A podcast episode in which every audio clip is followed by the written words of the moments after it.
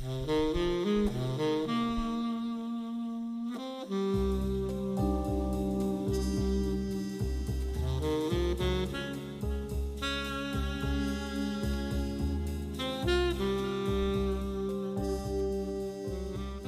and welcome to Hollywood Crime Scene. I am Joe Johnson, and as usual, I am joined by Imaginos Pete Hello, hello.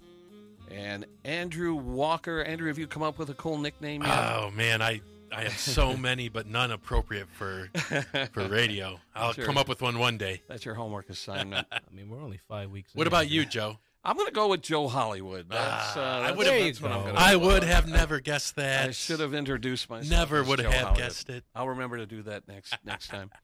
Uh, so we're gonna we're gonna deviate from the norm a little bit, I think, here today. Uh, the title of this podcast is Hollywood Crime Scene, um, but what we're going to talk about today doesn't necessarily have to do with murders and mysteries or anything like that, but it is a fairly controversial and heated topic that uh, directly relates to the uh, Hollywood people uh, from the golden age of Hollywood and beyond. Um, now, uh, the intro that I came up with for this was uh, we we had a uh, former president who shall remain nameless, who when uh, was called out uh, to be accountable, he would use the phrase, "This is a witch hunt. This is the worst witch hunt in the history of witch hunts." And I would sit there and laugh and go, "I think there were worse witch hunts." Uh, number Sa- one on Salem? the list Salem? would Like- be like the, the witch 1600s? hunt, Yeah, where people the original. died, where people were hung and stoned And to death, burned And at the stake. so I think that would be number one on my list of witch hunts. Would be the Salem witch trials, and number two with a bullet uh, would be the blacklist, the Hollywood blacklist, uh, or what they called the Red Scare. Uh, that would be number two on my list. And then the other witch hunt that our former president referred to would be way down on that list. um, so that's what we're going to talk about today is the Hollywood blacklist and, and the impact that it had on on the entertainment industry, not just in Hollywood, but all over the country, uh, where people's livelihoods were taken away from them Yeah. because of accusations and innuendo, which is very, very similar to what happened in Salem. Yes. Uh, only in Salem, lives were lost. In Hollywood, uh, jobs and careers were ended. Yep. I don't. You guys Some can correct too. me if I'm wrong, but uh, were lives lost during the Hollywood blacklist? We'll, we'll talk about that. Yeah.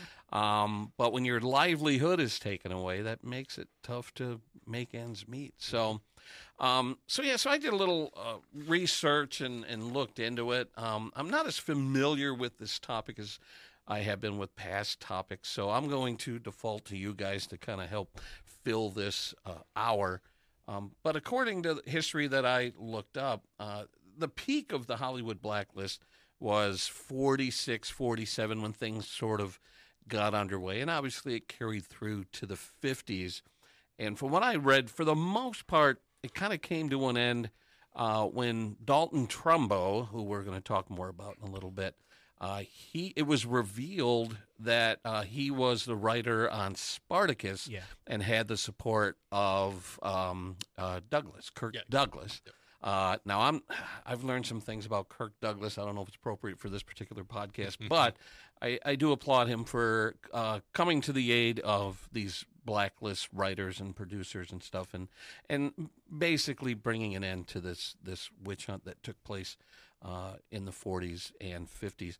Uh, some of the prominent names behind uh, this witch hunt uh, was, of course, Ronald Reagan and John Wayne. Yeah. Uh, as a matter of fact, we touched on John Wayne a little bit uh, recently, where I, I was watching uh, I Love Lucy, uh, where John Wayne appeared on two episodes. One was the final episode of one season, and then the first episode of the following season, where Lucy steals his footprints from Grauman's Chinese Theater. And there's a comedy of errors where they try to get John Wayne to make new footprints, and they keep getting destroyed. And it's one of my all-time favorite episodes. But during uh, that episode, he kept referring to a movie that was in current production at the time. They kept asking, "What are you working on, John Duke?" And uh, he said, "I'm I'm working on a movie called Blood Alley." And I'd always been curious, like I've never heard of that movie, Blood Alley. So one day when I was getting uh, DVDs through Netflix, uh, I said, "You know what? Let's see if they have Blood Alley." And sure enough, when that when D- Netflix was doing DVDs, they had everything. Mhm. So I got Blood Alley and I sat there and watched it, and I almost laughed out loud throughout the movie because it was at the height of the Cold War, and it was so anti-communist that he must have used the word commie 30, 40, 50 times in that movie. We need to get these commies off the boat. And I realized watching that movie that the word commie was used the way today the word libtard Yes. might be or liberal. Eh, they weren't necessarily accusing these people of of practicing communism. Russian communism. Right. They were mostly getting attacked because they were liberals. They were pro union and Yep. and stuff like that. So Right. so it was very back then Pro workers' rights. Yeah. Exactly. So back then it was called commies. Today there's other words for it, and made me realize that things haven't changed that much Sure. since the uh, since the Red Scare. Um, so Ronald Reagan, of course, you know the the Republican poster boy was was behind it. I was shocked to find out that Walt Disney played a major role in that and named names and outed his uh, creators and animators, which kind of broke my heart because I had no idea. Um, and and so yeah, a lot of there were you know big names on both sides. There were the the finger pointers and the accusers, and then there were the defenders. And uh, I applaud the defenders who said um, these people doesn't matter whether or not they practice communism. It's about being having your livelihood taken away from you because of your beliefs or your practices, which isn't right. So it doesn't matter what you believe; it shouldn't affect your livelihood. And that that was the battle that um, Yeah, raged for Protecting the. First Amendment. Yeah. Exactly, exactly. So imagine those, Pete. What what did what did you dig up um, as you were researching this topic? What jumped out at you? Yeah. Well, Hollywood Joe, I'd like to first start off uh, to tell everyone this. When Joe says that he's just kind of having to do some minor research, this is Joe. We, we have to put this in con- This is Joe we're talking about. Joe's minor research is a dissertation for most other people. So I want to just put that out there before uh, Andrew and I start going there. People are like, oh, that sounds like Joe really knows what he's doing. He does. no, for us, uh, for me, when we, I was looking into this topic, I I focused on R- Ronald Reagan because he was the head of the Screen Actors Guild Union at the time. Uh, this is around 46, 40, 1946, 1947, when the House uh, um, uh, uh, committee, uh, it was the Un-American Committee, Mhm. uh, would meet, and he, I've I've read articles in, in the L.A. Times and in the San Jose Mercury News and so, and so on and so forth that have kind of watered down Reagan's involvement. So people who were defending him, and then people who basically said, "Man, this guy was a snitch." And uh, so I, I feel the truth is somewhere in between where he never hid his views on communism. And he would say, I'm against the Soviet form of communism, the, the horror stories you would hear. He would use anecdotal evidence that's saying, hey, I was at certain union meetings, and you would hear people saying, hey, I don't agree with you, union bosses. And all of a sudden they'd snap their fingers and the guy gets let out of there. It's like, what are you doing? and then they'd they'd use filibuster rules like, hey, I have a motion, I have a motion, until people just got sick and tired, would leave a meeting, and then they'd find out, hey, the union voted against Harry Truman's proposal, and so it's like Hollywood is against uh, Harry Truman. They're like, wait a minute, you don't speak for the majority of us. So he would use these anecdotal Tactics, pieces, yeah, and he would and so he would discuss it, and he had no problem. He to be fair, he never went to the FBI. The FBI would approach him because he was very open about his anti-communist ways and saying, "Hey, I don't mind naming names. It's still, you don't have to name names, Ronald. You know, just because someone asks you, you could actually try to have a spine about it and say, well, I, I, don't mind them saying things. I just don't want them to subvert the Constitution. I'm like, well, that that's a very slippery slope because they're you're saying their words are going are in are attempting to subvert the Constitution. Well, that's And that's protected in the Yes. Constitution. if yeah. you if you disagree with them, then challenge them on their views and have an open, honest debate and say, oh wow, you know, hey, your view, you know, we we can debate about it. Hmm. Don't try to silence them, and that's where Reagan should take fault. You know, and the articles that would defend him would say, you know, they'd bring up, you know, how he spoke. He was a, you know, very anti-racist. You know, he was he spoke out against the Ku Klux Klan, and you know, he would say, you know, we should treat people not them by the, uh, you know, th- their skin color and all that kind of stuff. I was like, okay, well, that's fine. But then in 1980, you announce your not your campaign at Philadelphia, Mississippi, where the three civil rights workers get killed, and talk about states' rights. So. You know, you think about the people that tried to defend Reagan when he was saying, "Oh, he wasn't the, the actual snitch that make him out, people point him out to be." No, he he did damage, and like you said, Joe, uh, when you get named, uh, Stanford did a study uh, just that came out a, a couple of years ago. Even um, if you won an Oscar, you had a nine percent drop if you were labeled as working with a you were either a communist, you were on the list, Mhm. or you were working with Trumbo Yeah. and other A-listers would see anywhere between a 15 to 16 percent drop. Actors would see a 20 percent drop. Writers were looking at 13 to 15 percent drop. One of them, and you know, we were talking about the criminal aspect of this. So, uh, actress Lee Grant, and I was, she gave a eulogy for J. Edward Bromberg, uh, and saying that he was on that list, the original, and it said his death was caused by the stress from going through the Red Scare you know people not being able to get to work not able you know do your perform your art Mm. no one would talk to you everyone abandoned you And it was just based on accusations. And Yeah. that's what's so scary about that. And again, comparing it to Salem, you pointed a finger and That's then it. you had to defend yourself against really flimsy accusations and it and it yeah ended was- careers and, and- it, it was all character Yeah. assass- assassination. There was no actual tangible evidence of oh this person is trying to bring down America, you Yeah. know, via Exact- radio waves or airwaves. I, Yeah. I think Trumbo had a famous thing. He said, "Show me." He was telling McCarthy, "Show me this evidence, and I'd be glad. I'll gladly Yeah, talk that's about that's, it." that's a basic hallmark of American of the American legal system. You know, you can't just throw out stuff and then try to convince a judge to say, "Hey, this this is a bad person." yeah, You have to provide hard evidence. the Oh, yeah. guilty until proven innocent and Yeah. a Yeah. lot of it came from you know they would see a movie and go well this movie kind of Has has themes. un-american uh yeah themes or ideals in it and then it all it would stem from that and it's like well how do you define that like you have a movie that might be pro-union that makes the creator a communist like man it was just all really flimsy and shoddy evidence the actress Lee Grant, who I was talking about, when she gave that eulogy saying that, hey, this Red Scare led to the death of my friend, Bromberg, they said, well, and then she refused to testify against her own husband, Arnold Manoff.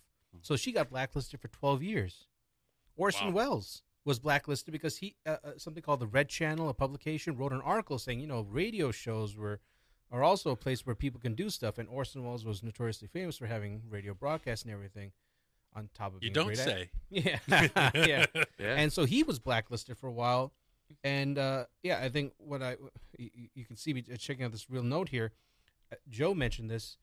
Uh, there are certain Hollywood actors and directors who formed a committee. I think it was. I think I have the name here. The Committee of the First Amendment, Mhm. and they went to D.C. and say, "Hey, listen, you may not agree with the Hollywood Ten, but they have a right to say it, and we're here to fight for that right to say it." And it, this this committee had you know Bogart, Hepburn, Groucho Marx, Lucille Ball. Yeah. And I, I wanted to make Yeah. sure to emphasize that, you know, part of the, the blacklist thing was naming names. And I want to name names right now because Yeah. I want to give credit to the people who were responsible for protecting the rights of these creators. Right. Uh, you mentioned some of them, but uh, John Huston, the, the Yep. great director, Yep. uh, Bogart Bacall, Judy Garland, Danny Kaye. Um, these were people who fought for the rights of these creators. So They I want to applaud them. and and it's a it's in my opinion a very brave uh, and useful use of celebrity. Mhm. You're you're in a you're in a position of power. You're sort of a middleman between the working class audience and the wealthy executives, and you're trying to say, "Hey, let's pump the brakes a little bit. This this is not going to go the way you think it is. yeah, You're going to end up hurting a lot of people, possibly getting people killed You're Yeah, because of absolutely your right. because of your Yeah. I- ignorant rhetoric." Now, I you mentioned a name briefly. I want to expand on that a little bit. Um, there was a very, very famous person who got caught up in the Red Scare, probably the most famous face in the history of the world. Um, I've read articles that said that more people in the history of the world has have seen the face of Lucille Ball Yeah. more than any other person alive. And people would counter and say, "Well, no, Jesus is more famous." Well, how many people saw Jesus' face? Yeah. Not a Does lot of anyone people know? seen- Look, nobody looks like. What about? exactly? I think the only other person might be Elvis. Yeah, yeah. On, I mean that. I, I think she'd be on that level. Yeah. Wow. And and because I Love Lucy has been in reruns all over the world for such a long time that uh, more people have seen her face than anyone else. To think she got caught up in the Red Scare and her career was in jeopardy. And the story goes, I, I read her um, her autobiography. Right. She wrote an autobiography that got published posthumously, uh, where she said that her grandfather, who pretty much raised her after her father died, uh, was a communist, and he would hold little meetings in the garage and stuff like that. And when she was young and it came time for her to vote, her grandfather urged her to register as a communist. And she didn't know the difference between communism and republicanism and, and demo, uh, Democrats. Yeah, she was probably She- she pretty just kind of, pretty young, right? Probably yeah. I mean, 18, 19, 20 yeah. probably. and so she just kind of appeased her grandfather to make him happy. Well, somebody went digging for dirt, probably Hedda Hopper, because Hedda Hopper was the lead witch hunter. and um, so she, Lucy said she was listening to a, a radio broadcast or something, and they did this little teaser like, which famous redhead is a red, you know? And she's like, ooh, I'd like to hear this, you know? and then it, it was brought to her attention that they were talking about her, and she was like, "Oh no, I'm done." And I read that uh, Desi Arnaz, her husband, appealed to J. Edgar Hoover himself and said, "My wife is not a communist. Here's what happened." And J. Edgar Hoover went public and cleared her name, but wow. she her career could have been over um, because of people digging for dirt and pointing fingers and making accusations. And That's the '50s version of, of going through your Twitter feed, your Facebook. That's right. Hey, back in An old 2013, Lucille Ball tweeted. Yeah, I, yeah. I, I knew I knew that she had been accused of of Yeah. leftist sympathies. I didn't know I didn't know the anecdote about uh, Desi trying to personally intervene. yeah. But you have to think. That's that's that's pretty amazing Yeah. to have such a a hard ass like J. Edgar Hoover publicly do a 180. uh, I I guess I have to. I mean, as much as I hate that guy, I mean, at least that's one thing. well, I, I, mean, don't know. Yeah. I mean, let's also see. Uh, you wonder what concessions he might have squeezed out of Desi Arnaz and Lucille Ball, saying, "Hey, maybe next time when we need someone, right. don't speak out about us. uh, You know, going after people." Hey, Or- hey, hey, I think possibly because this would have been the perfect time. Hey, you uppity Cuban, you, you, are not going Are to your papers in order? yeah, you're not. You, well, you're not going to say anything uh, in favor of Castro now because that also that was the Right. same time, late fifties. right, right. Yeah. But also, I think what Well, might have was played a role in this. I'm sorry. Go ahead. Was she accused earlier? Like about like about what? I I time I, frame? I want to say in the 50s, but I'm Yeah. not positive. I don't have the date in front of me, but I think it was in the 50s where she was pretty famous and married to Desi at this point. Okay. But Andrew, Um, do you but do you guys think it had an effect? Like, even if An- J- Jager Hoo- comes out and clears it, you know, it's like after you let it marinate for about a month or two, and then say Jen Hoover comes and say, "Hey, she's clear," and you go, "Wow, the the clearing part was like a little blurb that came out." Well, here's here's my theory. I think that had these accusations been made against this incredibly famous person, maybe it would have turned the tide and had America thinking, "Well, wait a second, maybe we need to rethink this." Right. So maybe that's why they felt like they needed to say, "Okay, she's different. You know what? Not like that's the others." that's a really good point because they say, "Well, if it's Lucy, it can't be that bad." America's housewife, you know, yeah. Yeah. Interesting. So so she got caught up in that, and uh, yeah. So think about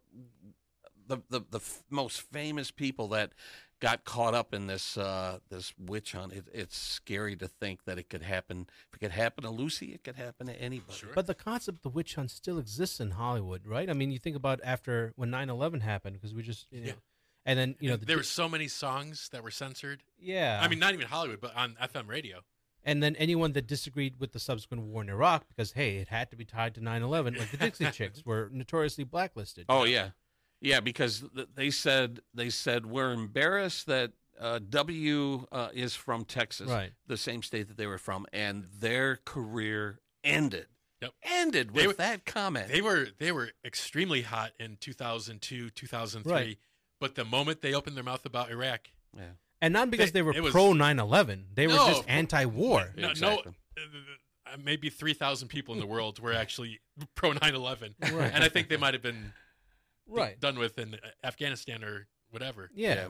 But But no, your point is, Yeah, yeah, it still continues to this day, and, and it's the liberal, you know, liberal elite Hollywood versus, um, you know, the the Trump supporting Republicans, and it's it's still happening both ways. I mean, depending on what your beliefs are, but you, you know, they use the term woke or canceled today.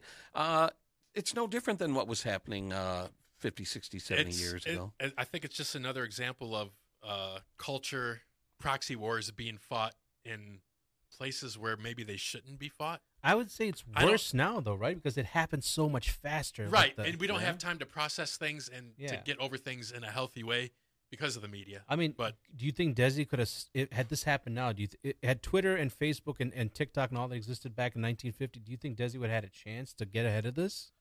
Only, only if No, they would have been reacting, yeah, Yeah. instead of being Even Hoover, Hoover yeah. like, "What do you want me to say, man? I go out there, they're like, it's a fake account. Yeah, yeah. That's not really Hoover.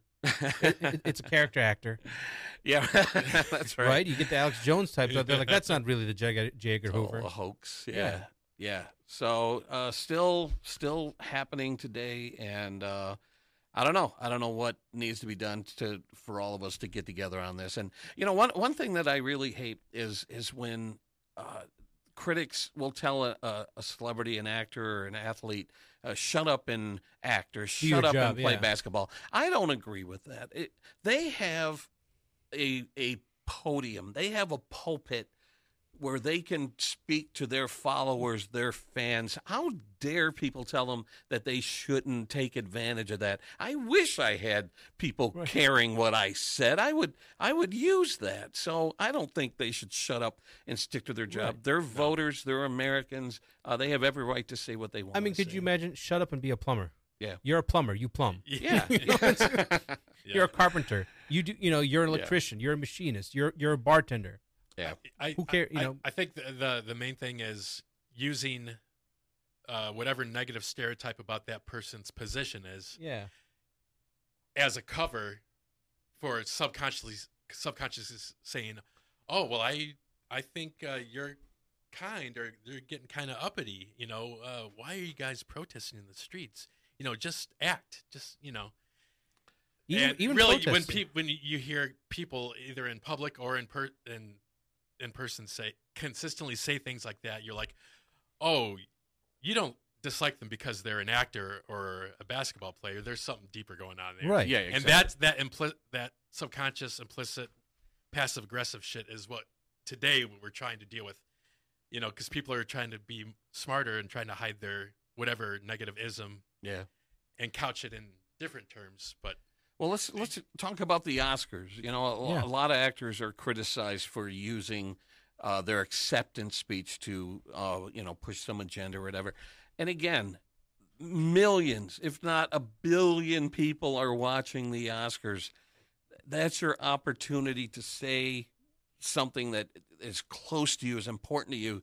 You have this audience watching you, and yes, I have to admit that as a viewer, you kind of roll your eyes when you know, person after person after person makes some sort of a statement, but can you really blame them? Can you blame them to be given a minute or two minutes with a billion eyes on you? And It uh, also depends, right? When you get someone from when it's someone from uh, from from another nation that that you know if they come from Mexico and they're talking about the kidnappings and they want to speak about that, then you go, okay, well, you know, sure, they come from mhm. you know uh, they escaped North Korea and they they they make a movie and they want to talk about it. You might listen to that compared to, I guess, you know how people treat you know George Clooney. He comes in like you know we are the Hollywood elite and like, we just want to talk. And you're like, oh, George, easy. You grew up here. At least they came from a place that experienced direct hardship. So we'll give them. We won't do the eye roll as much. Mhm. So yeah, it's a platform. Use it. You applaud them for using it. How they then you go like, okay, please God, come on, I'm with you, but now we're three minutes, and now you're Yeah. going. Yeah, I think it's the quality of what you're going to say. I think they. You know, Joe. Let me ask you something. If you had the opportunity, like you get nominated, let's say you get nominated for, I'm going to pick editing. Okay. You, you're, and you say, okay, wow, I'm I'm in the editing category. I got 30 seconds because John Williams plays me off. So you so you know in your head, I got 30 seconds. This is what I'm going to say. Yeah. And hopefully you say it. Instead, you know, what if you start rattling on and on? You know, first of all, I want to get to. Yeah. You know, there, there's something to that. Yeah. Now, it, uh, it, my thing is like when I watched the last Oscar ceremony, I felt like the more, the bigger the award, the more I would concede. Okay, say what you got to say. But when someone would win an Oscar for, you know, best sound editing or Right. sound mixing or whatever, and they're up there talking about something, it's like just get your award and let's keep the show moving. And maybe that's not fair. I don't know, Or but keep it, or keep be, be aware that you have 30 seconds. Thank who you want to thank, and then say, "Listen, I, I, I stand with the people of so and so. You know, Yeah. whether it's Israel, it's Palestine, whatever. I stand with the people of so and so. Yeah. and say, okay, then because they're going to interview you behind stage. Yeah. and some, someone's going to talk to you. yeah, So then you just go expound on it there. and and everybody is gonna put on social media and news like, oh, this person spoke up for this group Right. of people or whatever. And I think a lot of it is length and also being if if you're being like overly preachy, Yes, you're you're the tone, the way you come across. you're all of a Yeah. sudden gonna well, you're of course have turned off more more so likely uh conservative people watching it but even more people who might think like you might say all right buddy let's okay Clooney had that we get infamous it. speech, right? That even South Park made fun of. Was like, you know, we are the elite. It's like, oh boy, Yeah. you actually said that. Like, oh, Yeah. George. yeah. and, and a lot of it's just people being se- uh, not self-aware about certain things Right. and And, and here's something I, I'm sitting here thinking about. You know, we say that a lot of this is still happening today, Yes. what was happening in Hollywood, you know, 60, 70 years ago. But I feel like the, the tide's kind of shifted a little bit, if, if that's the right analogy. But think about, you know, when this was happening, late 40s, 50s. Yeah. You had, you know, your John Wayne's, Ronald Reagan's, Walt Disney's, who were, you know, espousing, is that the right word? Uh, American ideals and values. Uber patriots. Today, those people are Scott Baio, Kevin Sorbo, uh, what's her name from The Mandalorian, and they're being kind of mocked and ridiculed as being out of touch and almost borderline nuts. So what happened? What happened in those 50, 60, 70 years where where they kind of felt like they were speaking for the majority of Americans now seem to be speaking on a small vocal minority. It's kind of interesting to see that shift that's happened over the decades. Yeah, I I I think um, maybe people like Scott Baio and who, who else did you say? Kevin, Kevin Sorbo, Pe- uh, yeah. People who have been Steven Seagal. people who have been uh, out of touch, I guess, with uh, you consider mainstream uh, wi- within their career, probably the last twenty whatever twenty years for those guys, and you have to n- wonder like, okay, are they just doing this to get attention, or do they really have these hard political views, or are they just kind of nuts? It's got to be one, Some of them one, might. Some one of of them the might. three, a or combination. yeah, yeah. two of the three. For what's her name? Uh, Gina Carano from Mandalorian. Yeah, yeah. She she was in a very she had the opposite. She was in a very good spot, Yeah. the opposite way of like Kevin Sorbo or whatever, on one of the hottest new TV shows. Uh, I I liked her character. I think a lot of people did. Yeah. Um, but she she didn't know when to keep her mouth shut on I guess trans issues or gay issues, pronouns, whatever. And Some- some- vaccines too. I think Yeah, she was like just- anti-vaccine. Yeah. and I I just read a couple of her tweets here and there, and I thought, honey, you, just stop. But I'm gonna I'm gonna play devil's advocate here because here we are talking about the, the blacklist in the 40s and 50s where people lost their livelihood because of their beliefs or, or whatever. Today, people like Gina Carano is, is she Yeah, lost being her tarnished, yeah. livelihood because she s- vocalized what she believed. And how That's that Yeah, different? it's- now, I might not necessarily agree with her, Right. but how is her suffering the consequences of freedom of speech is different than what happened in the I- 40s and I, I- 50s? I think in the particular thing, the particular difference is in the 40s and 50s, it came from top down from the state, from the federal government, yeah, right, right. Right. threatening people with possible jail time if you don't or deportation. Yeah, if you don't comply with you, you know coming to Congress. Uh, Yeah. right. Well, let's- so That's a ver- good point. versus uh, Twitter and Instagram and Facebook. Yeah. and, and uh, uh, tabloid level.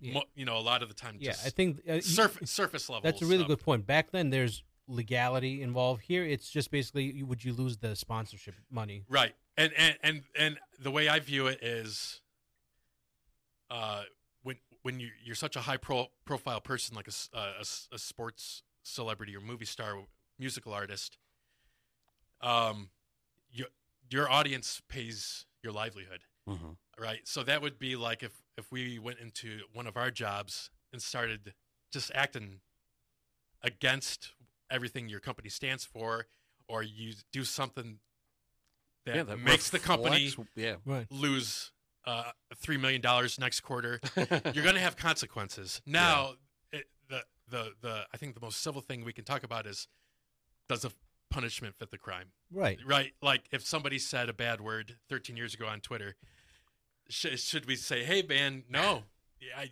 we're we're we're gonna we're gonna blacklist you"?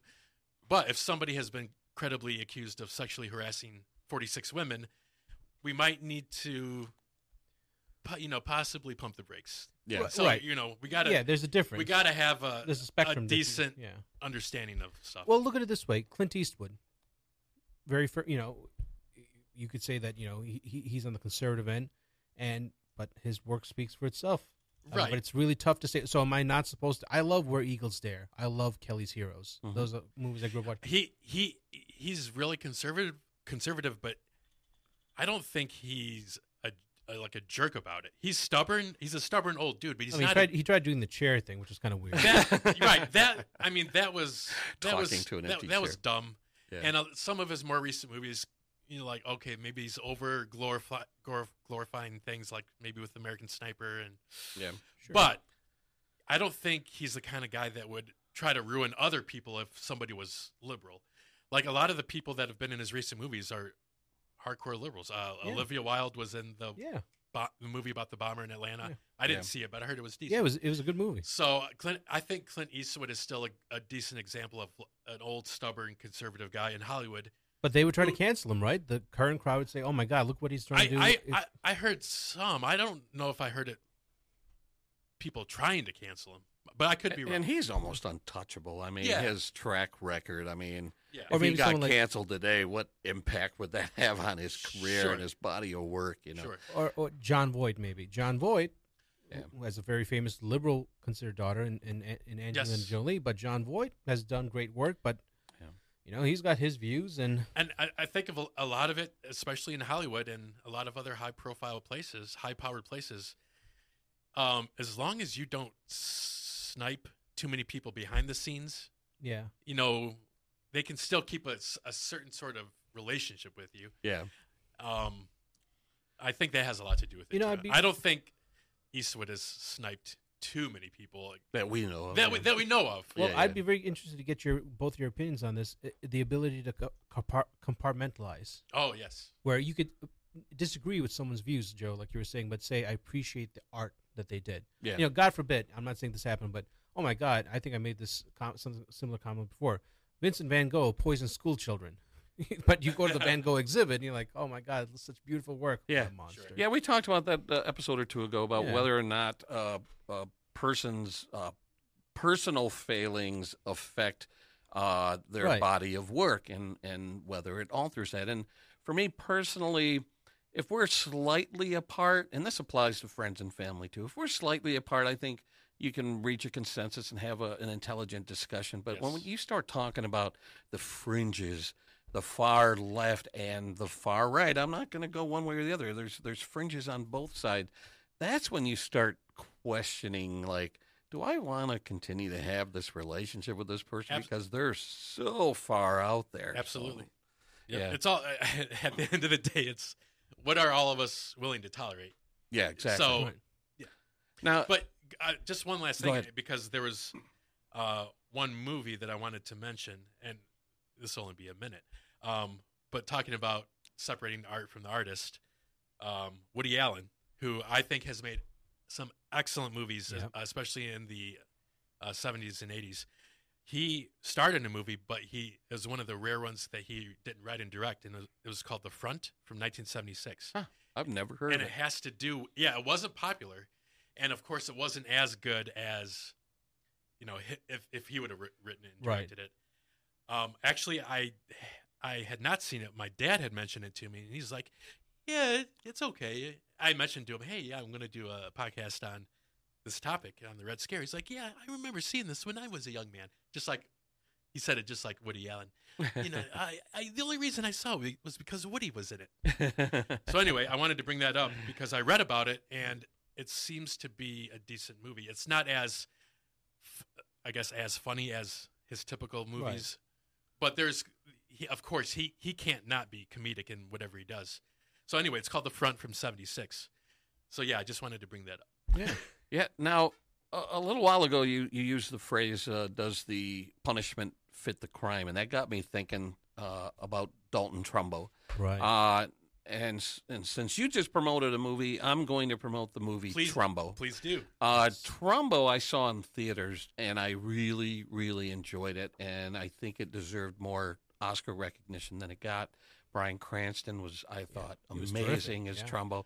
Um, and so I was curious, and I, I, I like uh, searching for websites that take uh, historical uh, Hollywood movies and call them out, and and you know uh, we call it fact versus fiction, which which movies uh, are are factually more accurate than others. And so I did that for Trumbo. I was like, Trumbo fact versus fiction. What I found out is that Trumbo's daughters uh, were instrumental and, and adamant about telling an accurate story in that picture. So they, the movie is very, very accurate, other than streamlining a little bit to just tell a more, you know, Right.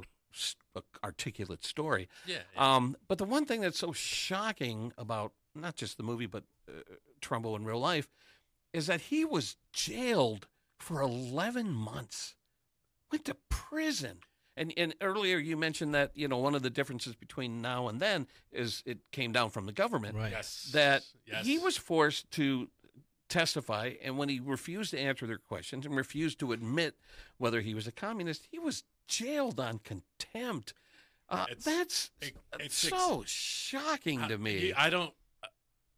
I don't know what's we how more un-American you can get with, with Yeah. something like that. Man, what a It's- bad lawyer. It's pretty sick. yeah, Well, well, that too. What a bad defense team. But then there's a great line when he's in prison and he ran into some politician who was part of the you know the blacklist uh, uh, group there, and the politician was like, "Well, well, well, look it, we're both in the same prison." And Trumbo supposedly said, "Yes, but only one of us committed a crime." and I thought that was such a great line. He- Yeah. the the little bit I know about him, I've read about him. I haven't seen the movie, but he seemed like a brave dude. yeah, Yeah. Like like and and he had some snappy comebacks with with a lot of stuff. Oh, with McCarthy. Yeah. extremely intelligent dude, and yeah. he he, he should be viewed, I think, more as a as a hero for uh, free speech than Well, I think he was what most know redeemed. about him. He was Yeah. redeemed later because uh, there were two movies, and I don't have it here in front of me, but there were two movies that he wrote that were are, were Oscar winners, I believe. But other people got the credit because he wasn't able to put his name on those movies. He later was recognized. the The Academy was able to present him with a, an Oscar in his lifetime for one of those movies, and then I think he was credited posthumously for another movie. Uh, and then, of course, there was Spartacus. You know, I Um, I read I haven't seen the movie, but I read he he did get credit for uh, Exodus with Paul Newman. Yes. It came out in that what it was? 1960, which I don't know anything about. I definitely haven't seen it, Yeah. but maybe is it more like a Ten Commandments type? I have no No, idea. no, I'd no. to see that. Uh, one. not, not I as I recall. no, I have, I don't know anything about it. I just came across the title. Yeah. oh I'll no, have to I, look I, into that. I, it, it, I, it's been so long. I have no idea. I probably So, have to rewatch that movie. That, I mean, Despite everything that he went through, I think he history has vindicated him, and obviously, America looks a lot more lightly on your political beliefs and whether or not that should uh, affect your livelihood. But uh, like I said, it's it's still happening today. Right. I and I, I think a, a big lesson here to, to that we can apply is um we can't let the state legislate speech like they tried to do and that On No. both sides, it goes both right, ways. both, yeah. both both sides but also we need to apply that to social media and not try to be a scold about everything and then a, in our personal lives of Well, course and just be more chill about stuff I mean, it's interesting though because now they're appointing committees that monitor speech for these social media platforms. right and, I, those are the, the next level that was kind of like, what are you guys doing? Giving this random group of individuals power to censor whose posts on Right. what social media And- is considered. I I think we'll eventually see reforms in that area because I'm hoping. I mean, if you think about it and the the arc of history, there are always whistleblowers that will be like, Sure. "Hey, let's pump the brakes on this. I I just got fired from this company. I have receipts." Uh, like with uh, recently in the last two days with uh, Twitter, have you guys read about that? Uh, one of the guys who got fired was saying, "Hey, there are people that can hide that work there who can hijack any account and pretend they're a famous verified person." Oh wow. I So- mean, I mean that makes It's- sense because you're at the you're at the nerve center. So Yeah, right. I, hopefully, That's let's terrifying. cross our fingers and pray that this brings about reform Sure. against the big tech companies too. Well, you know, Joe, and you guys mentioned this something about you know stuff being uh, deemed a crime. when You're talking about speech. Now, if you protest, they could say, "Well, this protest, even if you have a permit, is now considered disturbing the peace." So you guys are out. That's a crime. You're disturbing the peace. Yeah. A cop, uh, police can use that for anything. Like, yeah, okay, that person says you're disturbing them, so you're out. So, Yep. their feelings trump your rights. Yeah. So it's it's it's it's very sketchy times right now. Right. Well, like with, people like with anything, protests. you, you, you got to make sure you don't uh, rub the authorities the wrong way, or they will come down on you. But sometimes, you know, sometimes you gotta snip at their heels a little bit. you know, Oh, to- yeah. To move to move things along. You know. Yeah, I uh, had a footnote on on John Wayne. You know, obviously he was the driving force behind behind the House on uh, Un American Activities Commission and all that. Um, but even even John Wayne wouldn't cross the line. And when I saw this, this sort of made me laugh. So he was he was so uh, well known for his anti-communism stance that Soviet leader Joseph Stalin said that he should have been assassinated for his views despite the fact that Stalin was a fan of his movies. Um, but uh, John Wayne was a member of the John Birch Society, and Oh, I'll have boy. to look up more information about that. But he left the organization when they uh, announced that uh, fluorida I'm going to pronounce this correctly fluoridation of water uh, was a communist plot. And John Wayne said, "All right, uh, maybe these guys are a little too far Right. off there." It's kind of like the uh, the general in uh, Doctor Strangelove. Oh, right? yeah, okay, buddy. Yeah. Take it down a Well, notch. That's like someone with Alex Jones. I was with you with the Lizardmen. Chemtrails? I'm out. I can't go with you on that. That's right. Lizardmen, You yes. had you had me at yeah. Um, another thing I was surprised to learn uh, is, and and it's funny, you know, with these podcasts we're doing, some names keep coming up over and over. And on a recent uh, podcast we did about uh, organized crime in in uh, L.A., uh, a name came up, uh, William Wilkerson, who uh, he he owned Ciro's, which is now the Comedy Store Oh, yeah, and you mentioned. he started construction on the Flamingo in Vegas, uh, which then was taken over by Bugsy Siegel. Uh, and he also founded the Hollywood Reporter, and basically he's credited with starting this whole blacklist thing because he had that trade newspaper where he could say whatever he wanted with no repercussion, and he probably skimmed lawsuits by not necessarily naming names, but like I said with, with Lucy, you know what well-known redhead, blah blah blah blah blah. Yeah. As long as it's the question, the whole Rush Limbaugh defense. I'm, I didn't say that you Yeah. were a demon. What But- if you were a demon? it's, it's plausible deniability. Right. Yeah. Yeah. So William Wilkerson uh, kind of opened the floodgates, and everything came from that. So that was a little interesting uh, tidbit that I learned as we I were mean, doing but our. y- you research. both are right, though. Crimes were committed. People lost their jobs. People, whether they, it led indirectly to their depression, death, it ruined lives. People could no longer go there. I mean, Oh yeah, it doesn't always have to be murder, like you said. Uh, oh yeah, I mean it was definitely a, a crime and with with an intent yeah, to cause whether reputational or social or And you- political harm. Ex- and you know this. This was almost. I feel, and it's a little bit of a stretch, but it kind of applies. This was kind of like Hollywood. How Afghanistan, how Afghanistan pe- people would say, "Oh, they're part of Al Qaeda," and then we Mhm. would take them out and put them Yep. in Abu Ghraib or, or rendition them elsewhere, oh, just because they were getting rid of personal It- vendettas. it Right. was. Oh yeah. and so, if somebody in the Hollywood Reporter said, "You know what? I don't like that producer, Kami." Oh, sure. You know, there's a lot of that stuff going on.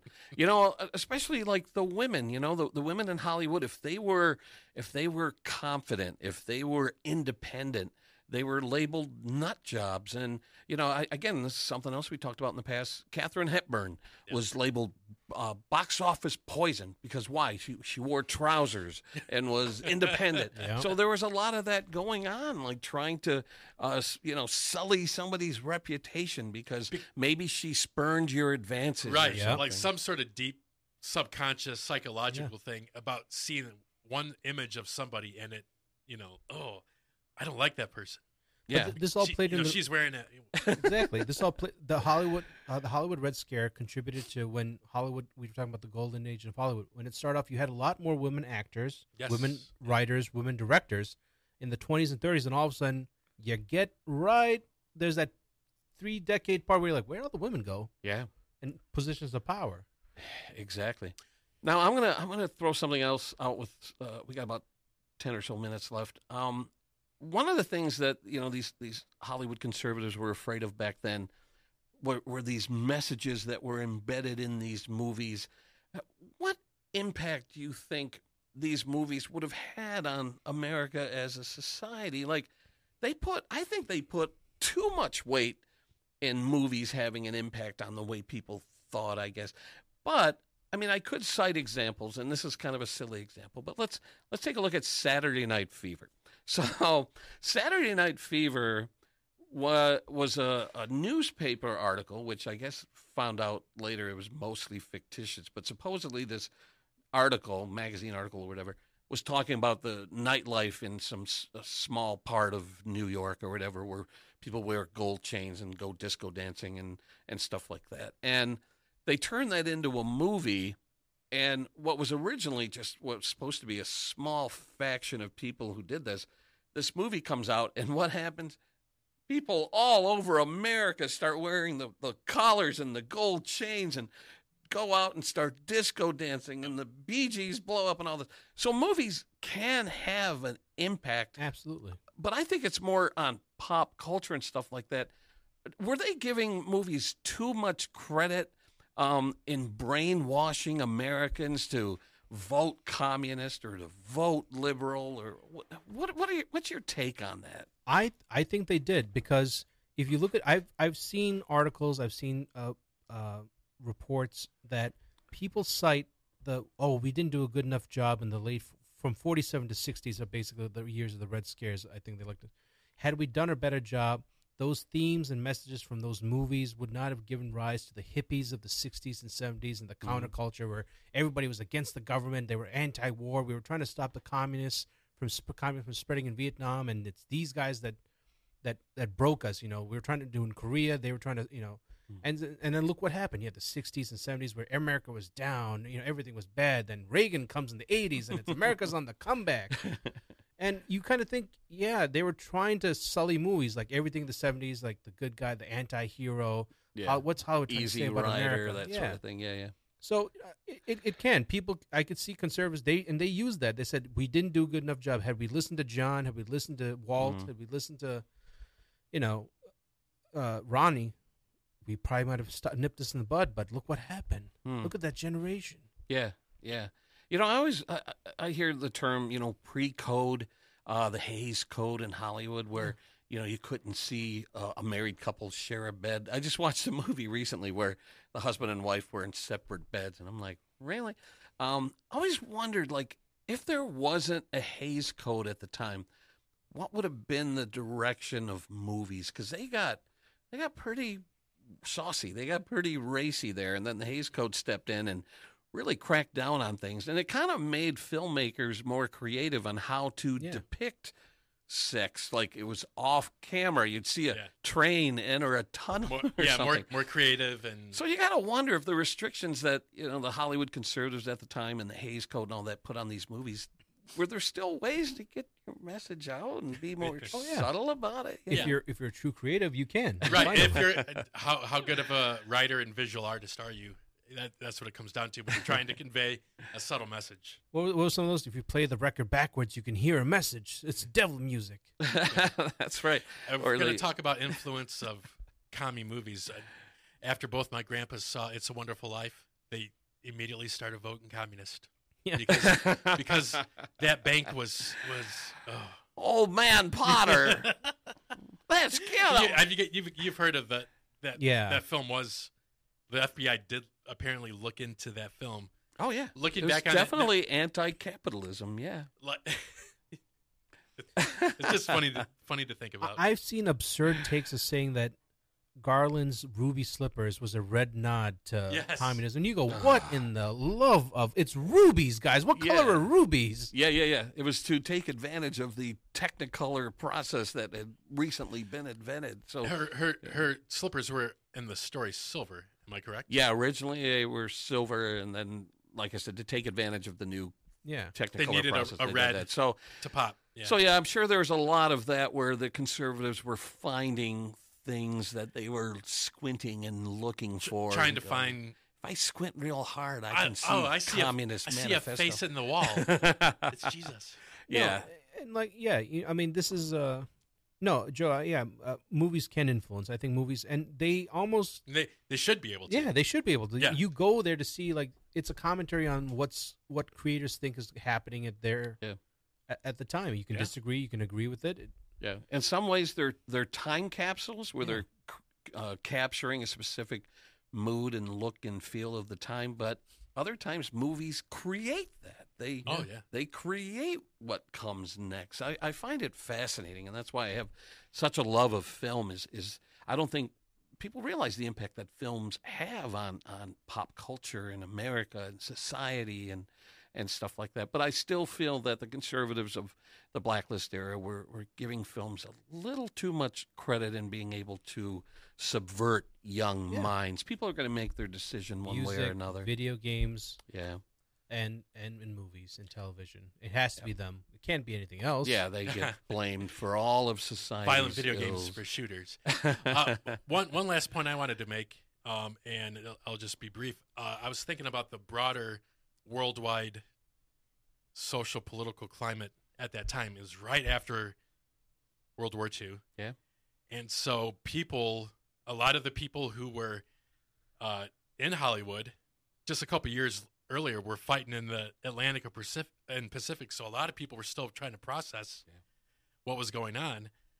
So you also, you know, you have to take everything into account when we look back on the things and like, wow, that was a no no one alive in America today went through what you know those people went through uh, po- during that World War II, and then immediately the rapid social change that happened afterward. I'm not trying to excuse No. what, what these yeah. jerks did, but Yeah. uh, and and also, I think the the hard anti-communist thing was also a sort of uh, domestic react counter reaction of what was happening uh, on the world stage, the USS versus Yeah. US Absolutely. USSR after Yeah, World yeah. War II, and then four years later, uh, after the Chinese Civil War, when the communists won there, Yeah. people were paranoid about China Yeah.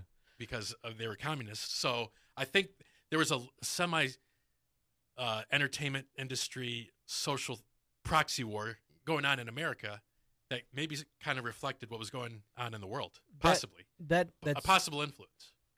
you know you both made made an excellent point. I'll try to be quick about this.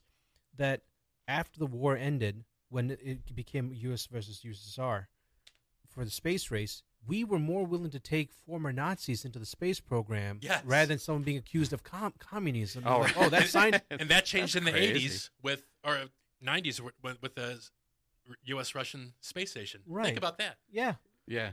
and, and Joe, you were talking about when when Kennedy said uh, we want to go to the moon. in 1960, hmm then all of a sudden you saw a lot of Lost in Space. You saw a lot of sh- TV Sci- and movies. sci-fi science- came in hard Yeah. in the 60s. I think I Yeah. think Neil deGrasse Twilight Zone. Think Twilight Zone Yeah. is a perfect example. Yeah. So you could say it, it, it also say, hey, we got to beat the Russians into space. So then everything, education, entertainment, everything became about let's get there. Yeah, just to f- fire people Yeah. up. Yeah, I think the closest thing that my generation has experienced along the lines of what you were just talking about um, is is uh, 9/11. You know, we all went through 9/11 together, and there was that Muslim backlash. Oh, Yeah. And I remember at my previous job uh, at a, a public access TV studio, I invited some representatives of the Muslim Unity Center to come in, and uh, this was within weeks of, of 9/11, and I wanted to give them an opportunity to say we don't value death more than life. Because that's something I had read in the wake of 9/11 uh, was that oh these Muslims you know they they value death more than life. And they came in and said that's not true. We love life. We love people. Yes. we're all about peace. The people that perpetrated that act uh, are not like us. They're extremists. And so so yeah we we kind of experienced that. And and and I I used the tools that I had to try to give them a voice and say, let's not retaliate against Yes. an Right. entire race or religion. Yep. Hey, Um, I'm I'm an Indian Hindu. So when I when I grow this out, if I go to the if I even right now, if I go to the if for those was watching, I have a full. I'm trying to get a basically a full uh, Paul Bunyan beard here. If I, if I if I go to the airport, I'm going. Listen, guys, I get it. I get it. That's So- right. Yeah. All right. Well, we're just about out of time. Just a couple minutes left. Um, really enjoyed the conversation. Like I said, it's a little bit of a deviation in what we normally do, but I think it was some really good Hey, conversation here, and, and really it's all about it, the it, movies. it and fits the title. There was Exactly. definitely a crime committed. Yeah, there Several was. crimes from the top down. Yeah, no, you're absolutely right. And, uh, you know, let's hope that we as a society can put that behind us and allow people to express their beliefs um, without being persecuted and prosecuted um, because we're all about freedom of speech and, Right. and believing what you want. Just, you know, you don't necessarily uh, want to force those beliefs on others, but you have the right and the freedom to believe what you want to believe. And, Amen.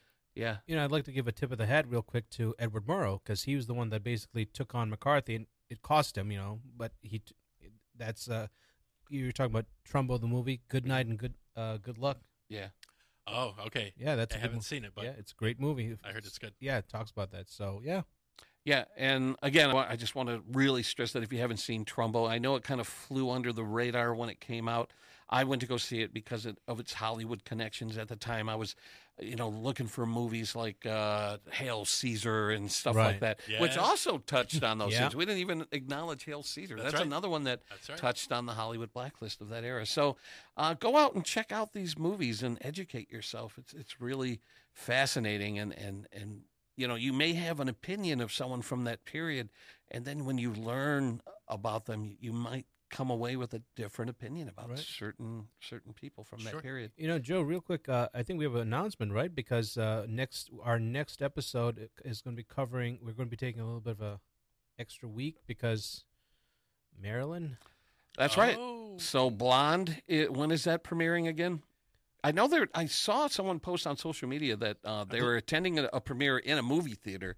So there are people who have seen it. Um, when is it premiere on? I, I believe it, twenty first. I I believe it was the 29th. Okay, 29. Okay. Anyway, Oh, 28, 28, Yeah. okay, so th- that would be uh, Wednesday the 28th. okay.